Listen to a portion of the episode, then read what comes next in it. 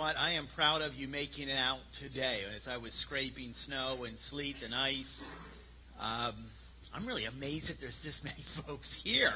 Tell you the truth. Uh, special thanks to the uh, the the deacons and all the people that just get the building ready. I mean, there's a lot of shoveling and scraping and salt that is spread, and we just drive in and it's taken care of. Make sure that you thank the deacons for their diligence and hard work. This is a tough time of the year. Remember, I said February. February was going to be tough, okay? And so it has proven true so far. However, we have the wonderful privilege of being together as family, brothers and sisters in Christ. We allow our Heavenly Father to warm our hearts, to encourage us, to teach us, and so we want to utilize every moment of this time this morning in God's Word. We want to squeeze everything out of it that's possible so that we continually keep our focus on the Lord. We grow and mature in Him. We continue on in our series, week number two.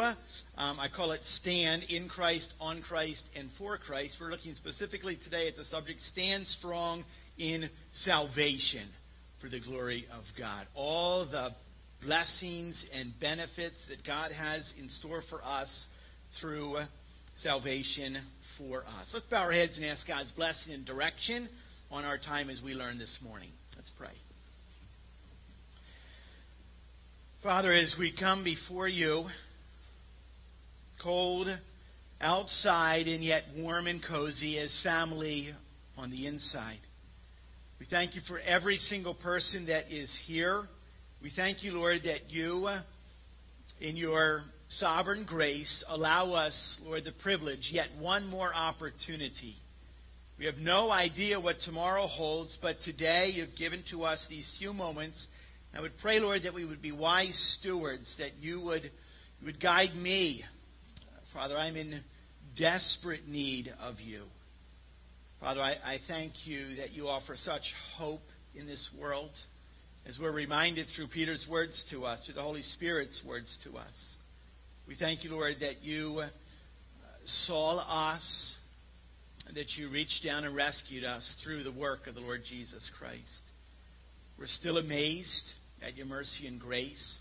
I pray, Lord, that we would have a renewed, refreshed reminder of that, which encourages us to be faithful. It encourages us to, to tell others, to teach others of all that you are, all that you have.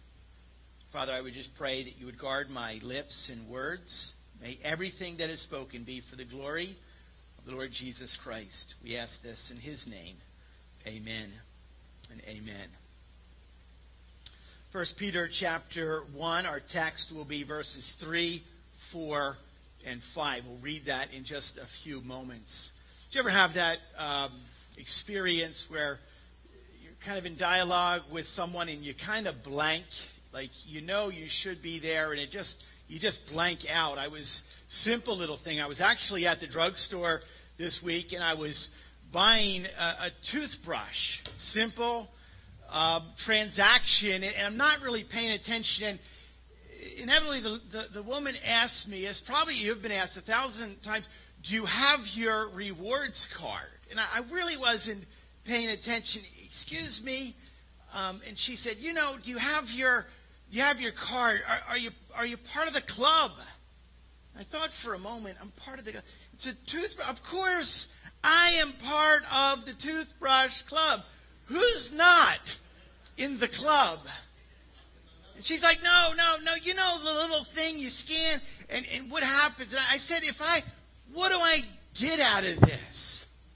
And she kind of looks at me and she goes, I think you get a coupon. And that's it. And, and I thought about that. How many times throughout the course of the week are you asked to join something? Something comes in your mail, join today. And, and there's supposedly all kinds of benefits and blessings to becoming a member of something.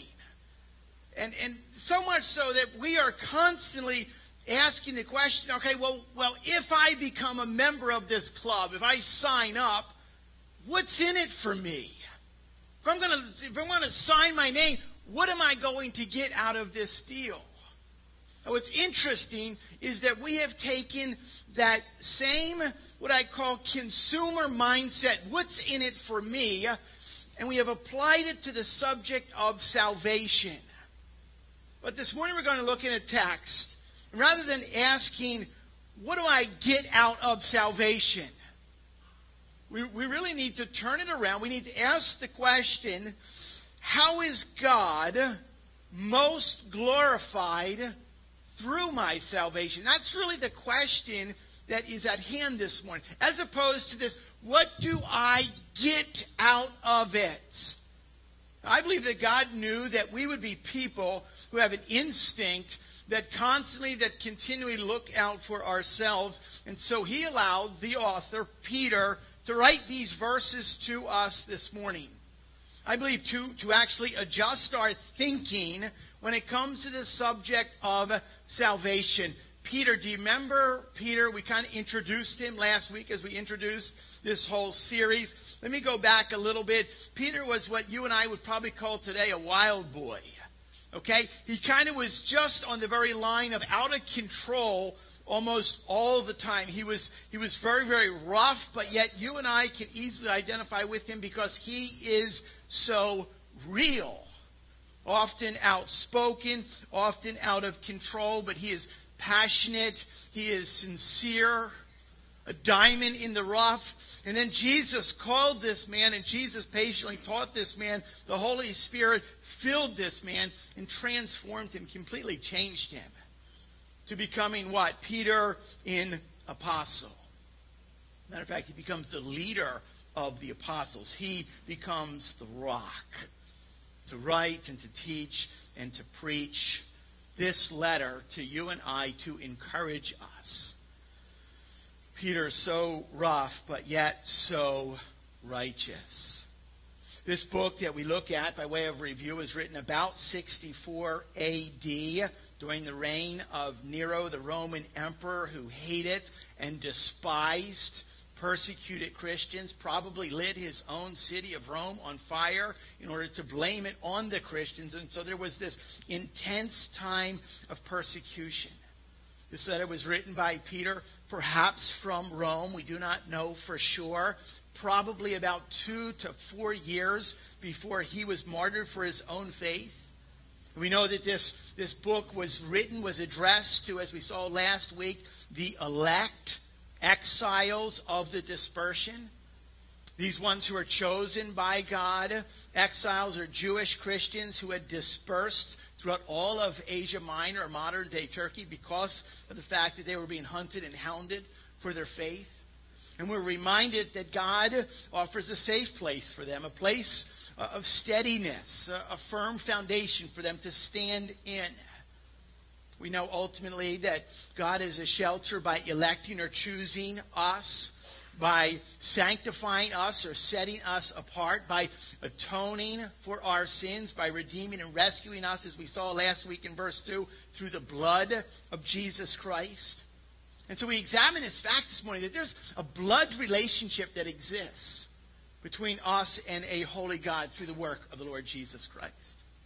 So what happens? Peter continues on and he writes about the blessings and the benefits, the value of being a member of the family of God, the beauty of it, the strength of our salvation. I don't believe that Peter wrote this, that God allowed Peter to write this to feed our own selfish desires. This is what's in it for you. However, a byproduct, inadvertently, I believe, I believe that God's word is very clear. You, you want to know what is in it? You want to know the depths and the riches of salvation?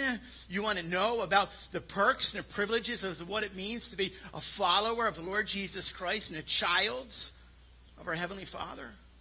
Then here it is. Here it is for you. 1 Peter chapter 1, here's our text, verses 3, 4, and 5 this morning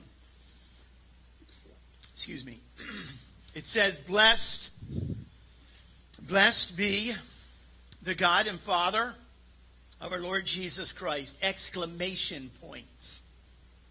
According to his great mercy, he has caused us to be born again to a living hope through the resurrection of Jesus Christ from the dead, to an inheritance that is imperishable that is undefiled and unfading, kept in heaven for you, who by God's power are being guarded through faith for a salvation ready to be revealed in the last time. Okay, how do we do this? How do we how do we stand strong in salvation for the glory of God? Number one, we do this by stand, standing strong in God's mercy for you. We know it's going to get rough out there. The winds are going to blow. It's cold. It's hard to be faithful. And how are we to stand strong? We stand strong in God's mercy for you.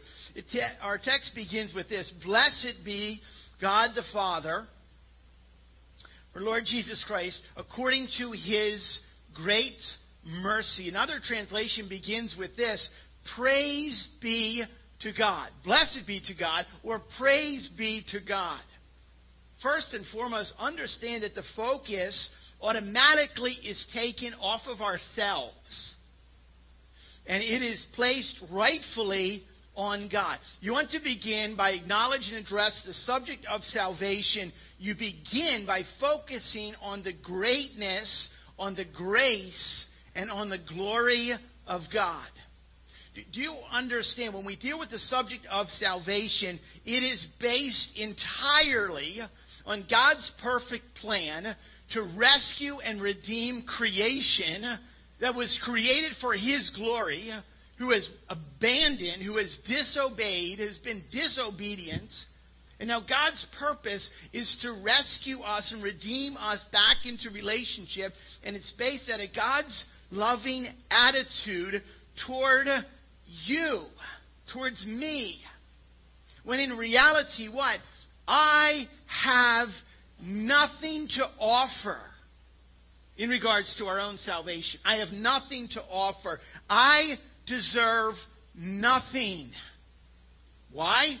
I am nothing. You, according to what we see, apart from God's intervention in your life, are nothing. Enter what?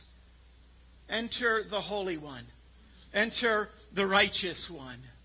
Enter the King of all kings, the Lord of all lords, the Alpha and Omega, the beginning and the end. Enter what? The sovereign Savior, Creator, Redeemer. Enter who? I am who I am.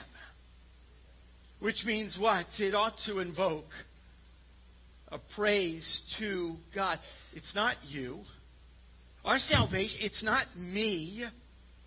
We do not do anything to deserve this. There's nothing that we have done to deserve this. Have you ever been in a setting before, what I call like a, a, a wow setting, and you've had like no part of it, like zero, like nothing? I, I, I was thinking of it like this. A number of years ago, Wendy and the kids and I, we had friends who had a beautiful condominium down in South Florida and literally parked right outside their condominium where the, the canal was was their yacht. It was a it was a million dollar yacht. It was 51 feet long. With the fantail, it was 54 feet long. And I remember that we stayed in the condominium, and in the morning we, we got up and went down onto the yacht, and, and you began to cruise down the intercoastal waterway.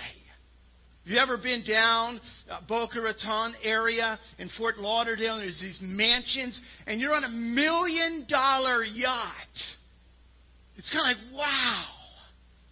And I remember pulling in on more than one occasion. They kind of dock to a beautiful restaurant, and they would throw him a rope. And, and I remember walking down the little gangplank. I remember getting to the end of the gangplank, and someone came up to me and said, "Would you like your uh, Would you like your uh, boat topped off with gas? Would you like it washed or anything?"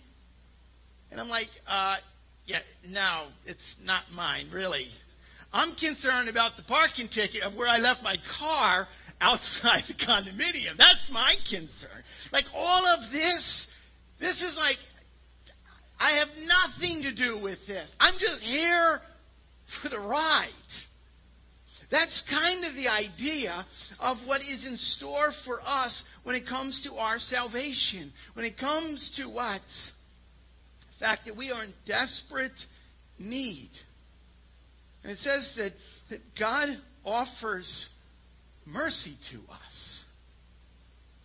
The wages of sin is death. That's what you and I deserve. If we deserve anything, we deserve death. Eternal punishment and separation from a holy God in our unholiness. And what? Enter this one who reaches down, offers salvation. He does this.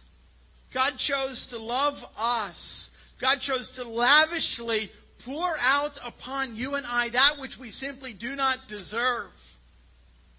And he does it what? For all of eternity. It makes a million dollar yacht look like an absolute joke, is what it looks like.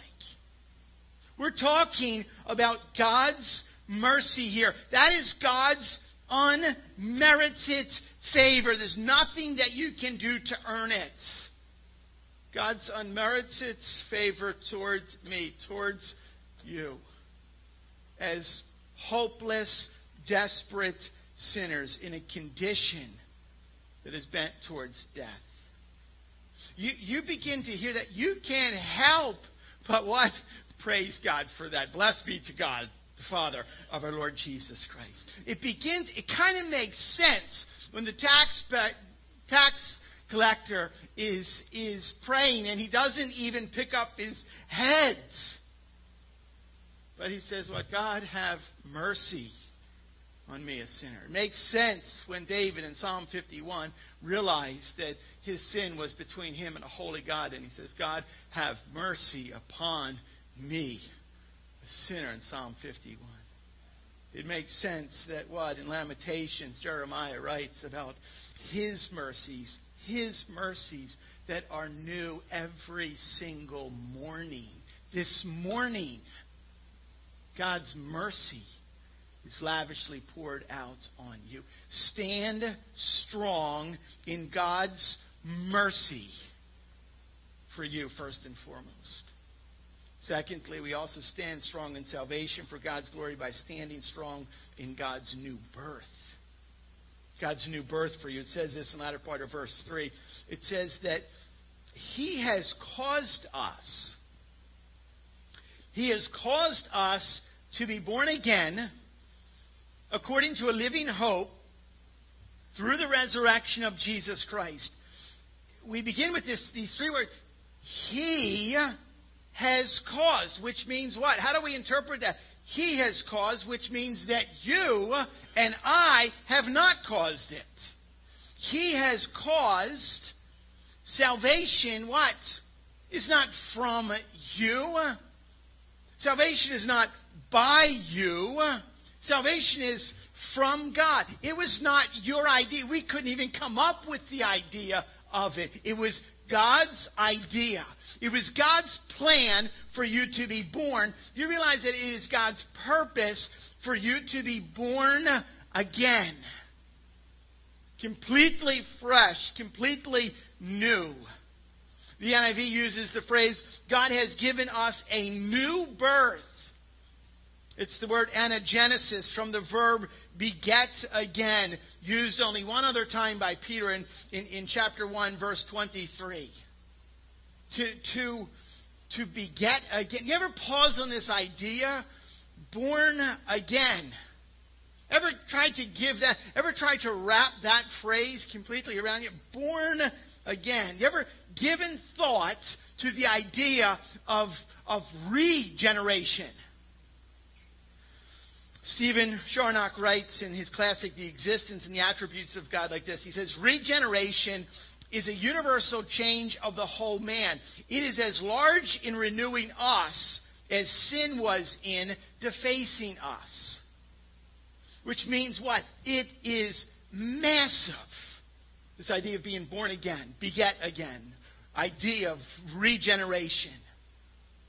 I can't help but think that when Peter was writing these words, perhaps he remembers the conversation that Jesus had with the Jewish man, He, his name was, was Nicodemus. He was a Pharisee, if you remember in John chapter 3, who came to Jesus Christ at night, inquiring, in a sense, who are you really? That, that's, that's really, at night, perhaps because he didn't want to be seen. Pharisee doesn't, doesn't, doesn't ask a Jewish carpenter.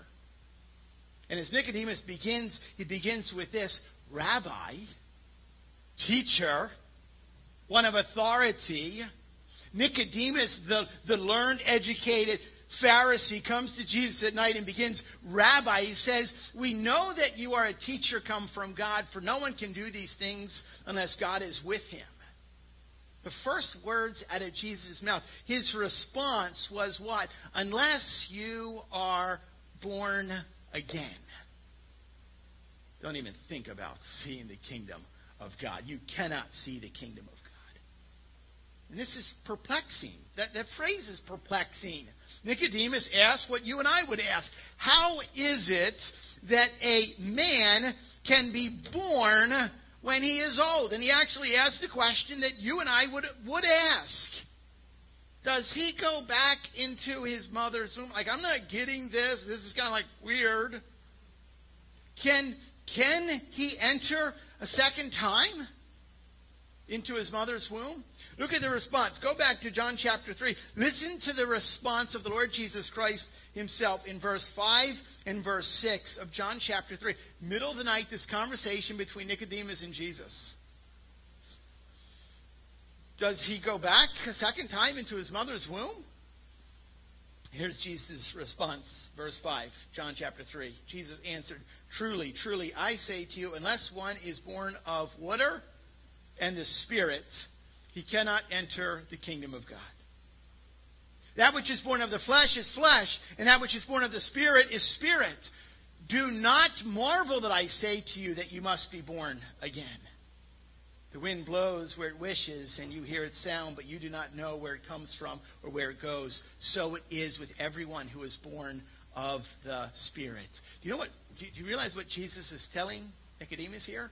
You, Nicodemus, you don't have a thing to say about this. In a sense, you, you don't know where the wind blows. I know where the wind blows. You are recipient of this gift. Salvation is what? It is all God. Back to what Peter is teaching on this idea here okay, caused us to be born again. Think now, this new birth results in, it says, a living hope through the resurrection of Jesus Christ, a living hope.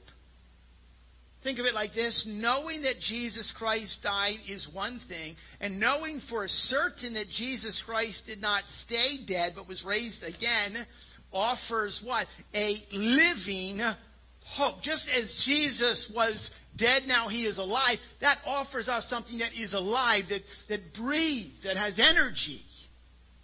Living hope. Peter loves this word living. It's used six times in the book of 1 Peter alone.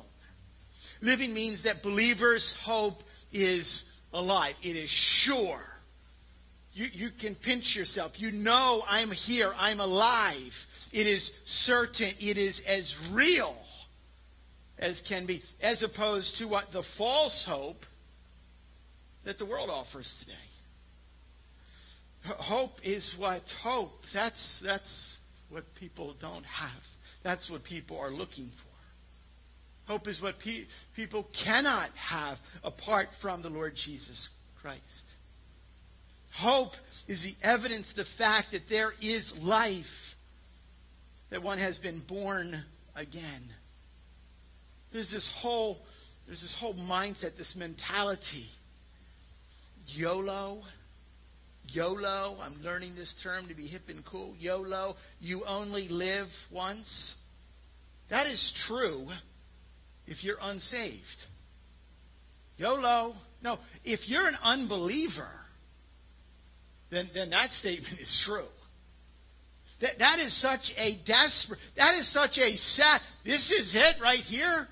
Just grab all you can get because you only go around one. That is so hopeless and that is so tragic. That's what the world, that's, that's all the world has. This whole philosophy that says you're really just here by accident. Just through some, some um, accidental explosion, and then through this million year, millions upon millions of just, just process that you just eventually, and, and when you die, that's it. You go in the ground, nothing. There's no divine design. You're just here by act. That, that existence, that evolutionary mindset, that lie from Satan is so hopeless. That's what the world offers you. You're just here by, you know, what is another another another message, another mentality of this world? What you, you deserve it. Really, you you are so that just grab all you can get is is this this self-absorbed, this selfish, joyless. It is far more blessed to give than to receive. That's when we really begin to. That's when we really begin to to, to experience. Anything less than that is just hopeless from this world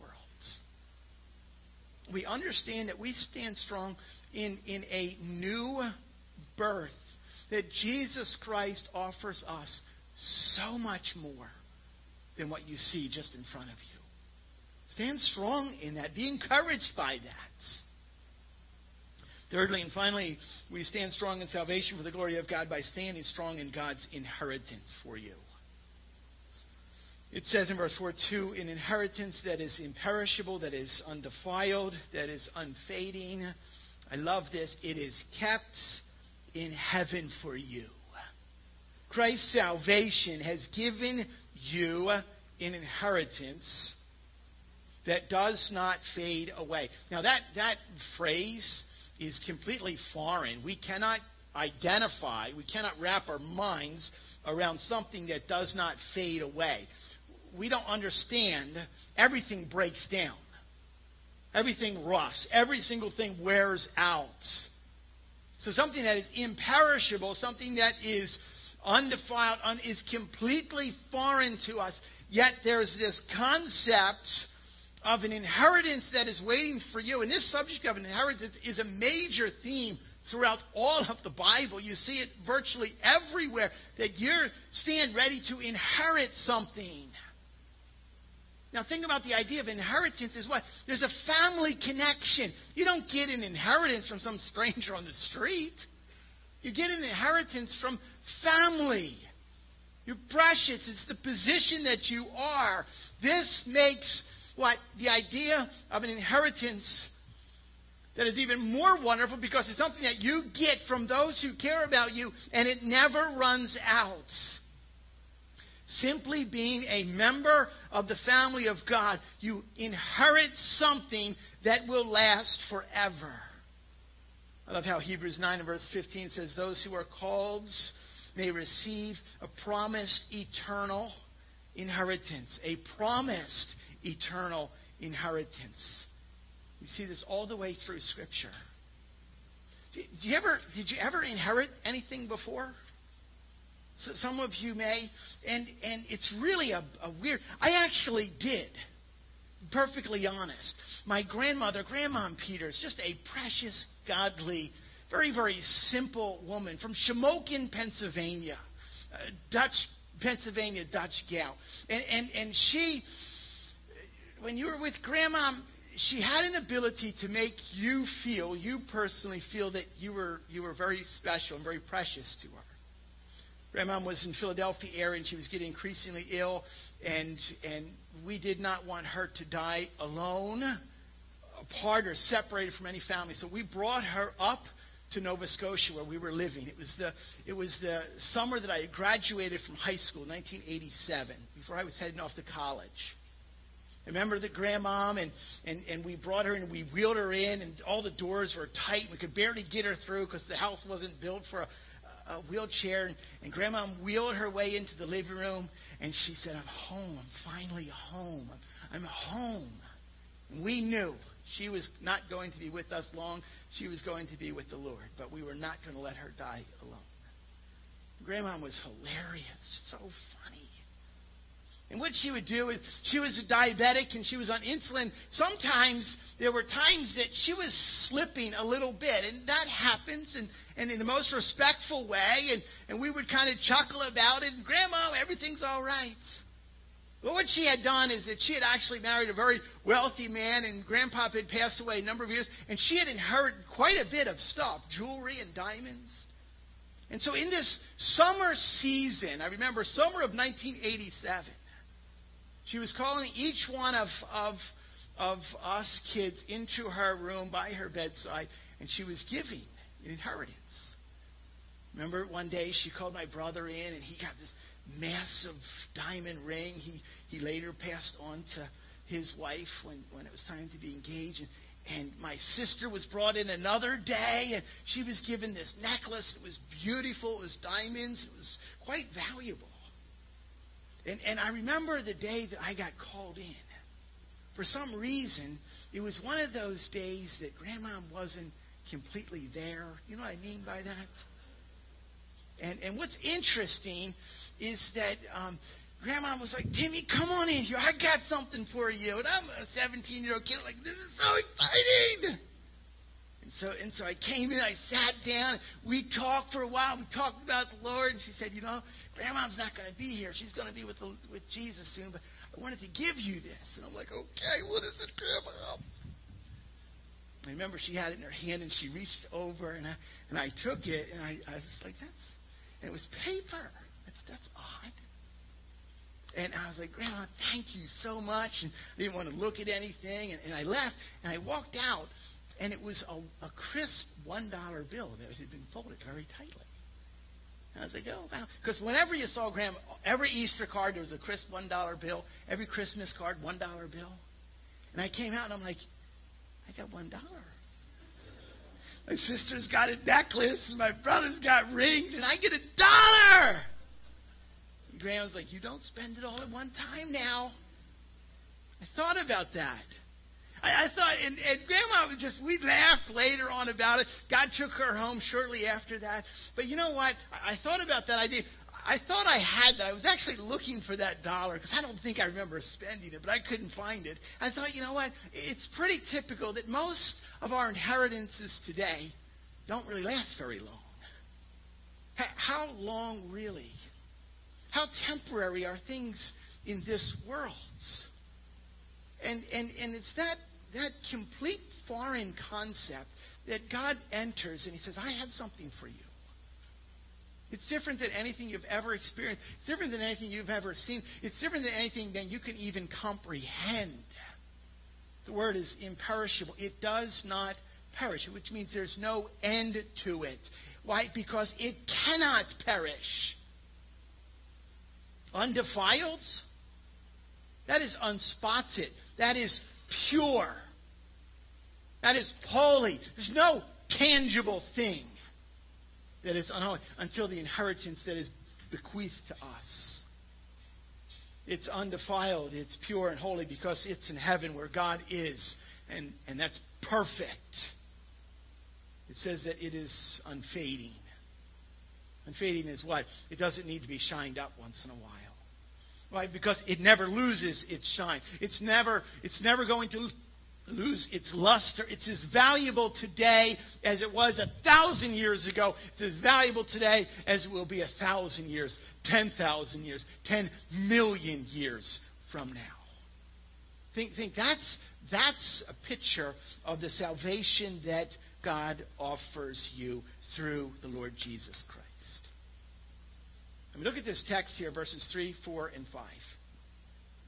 It introduces a section that deals with the subject of salvation, the nature of salvation, the extent of salvation, and how it evokes praise to God, who is the source of that salvation. That's why it begins with, Blessed be God, and praise be to God and Father of Lord Jesus Christ. Why? Because there's even more than that. According to his great, or the word is abundant mercy, there is an inheritance that is bequeathed to those who are obedient, to those who follow the Lord's. Inheritance that is imperishable, undefiled, and unfading. You will never lose it. Well, how? How does this happen? Why would this happen? Get this this inheritance is kept in heaven for you by God's power are being guarded through faith for a salvation ready to be revealed in the last time. Reserved, reserved, set apart for you, your name, by the power of God. I don't know, but that's a pretty good power source. You, you can, it's pretty sure, pretty safe, pretty secure, reserved by the power of God, guarded through faith in God resulting in salvation for the glory of God at the final manifestation of God's power and of God's glory.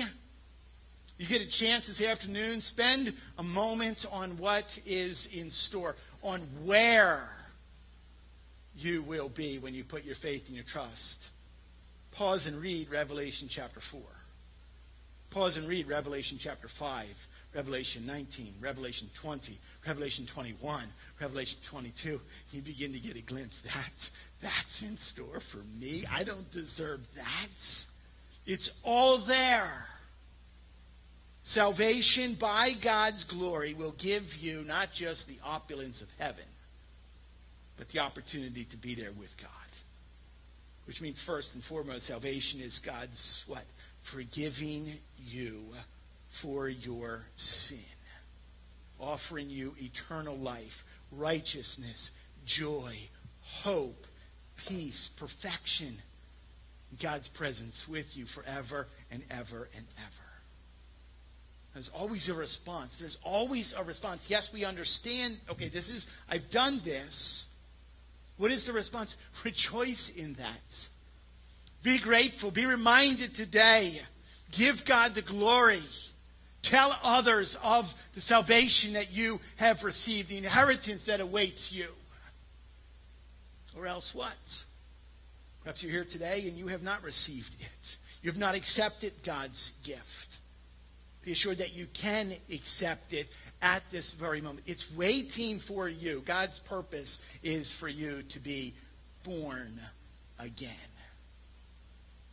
We, we are given the elements this morning to be reminded of that through the communion table. We see all that, that Christ offered for you and for me. We are reminded of the fact that salvation is nothing that you and I can come up with, but it is entirely the work of the Lord Jesus Christ fulfilling the plan ultimately of his heavenly Father. We know that we are what? People who tend to forget, who move quickly through life. And so that's why we regularly stop.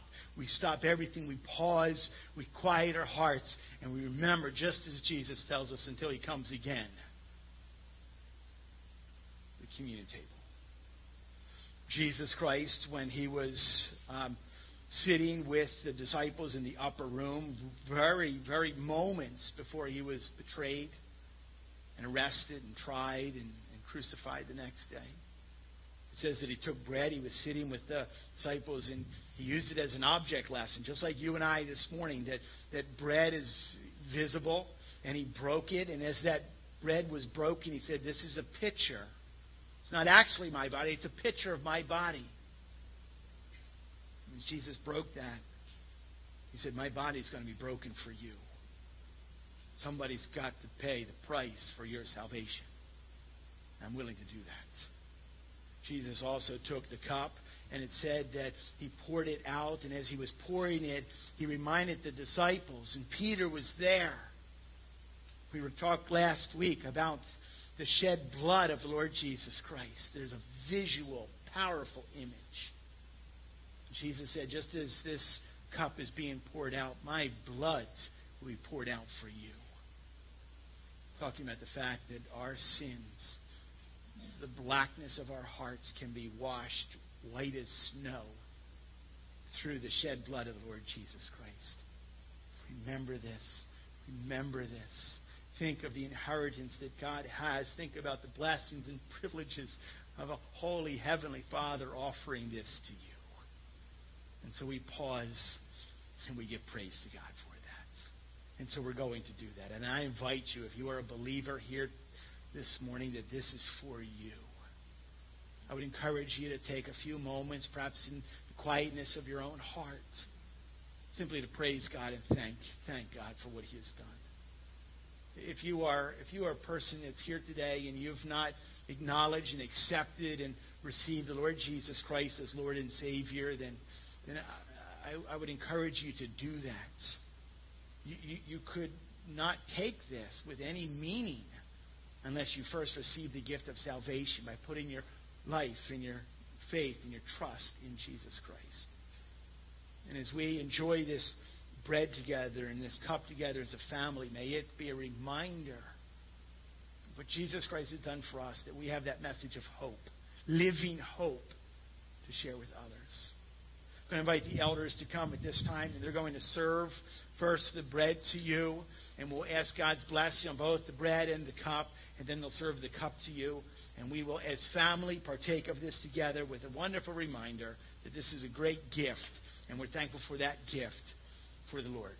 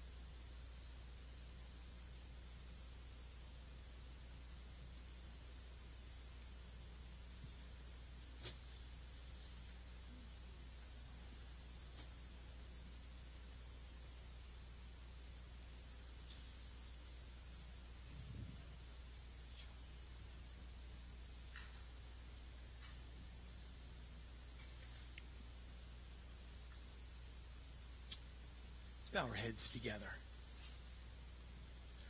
Father, once again, as we are given the privilege to come before you in prayer, we come to you through and in the name of Jesus, but we recognize that it is his work on the cross. It was as a result of his body being offered and broken and his blood being poured out that allows us, Lord, to be given from, forgiven from our sins and have a relationship with you. Our Heavenly Father, we thank you for that. We thank you, Lord, for this opportunity that you've given in your mercy. Yet one more, yet one more time, one more day to remember your body that was broken, your blood that was poured out.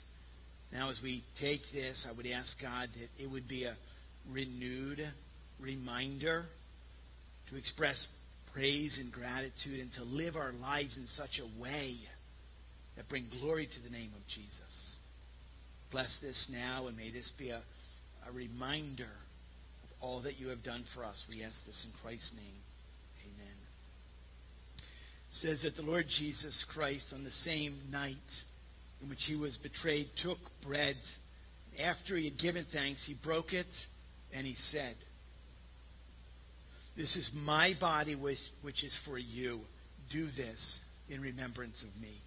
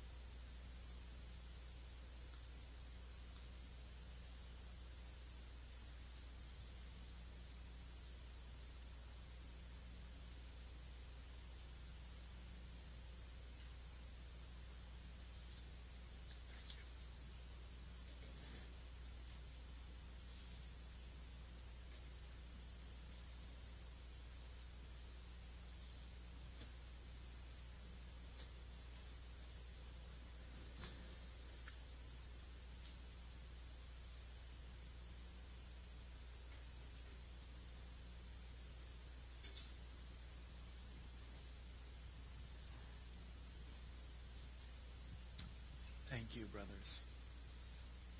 It says in the same way, also he took the cup after supper, saying, This cup is the new covenant in my blood.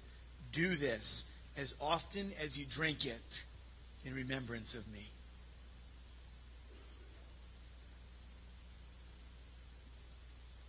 Amen.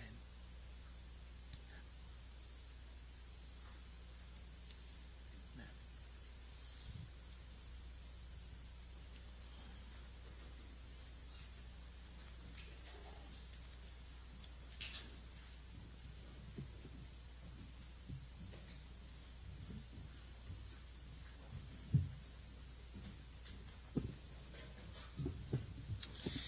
Now would you stand with us as we close?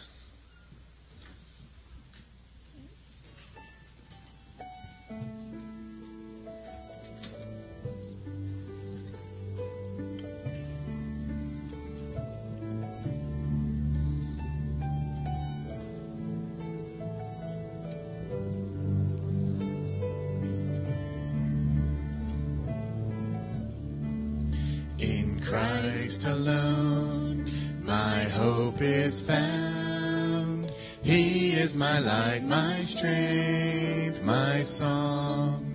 This cornerstone, this solid ground, firm through the fiercest drought and storm. What heights of love, what depths of peace, when fears are stilled, when striving cease, my comforter, my all in all. Here in the love of Christ I stand.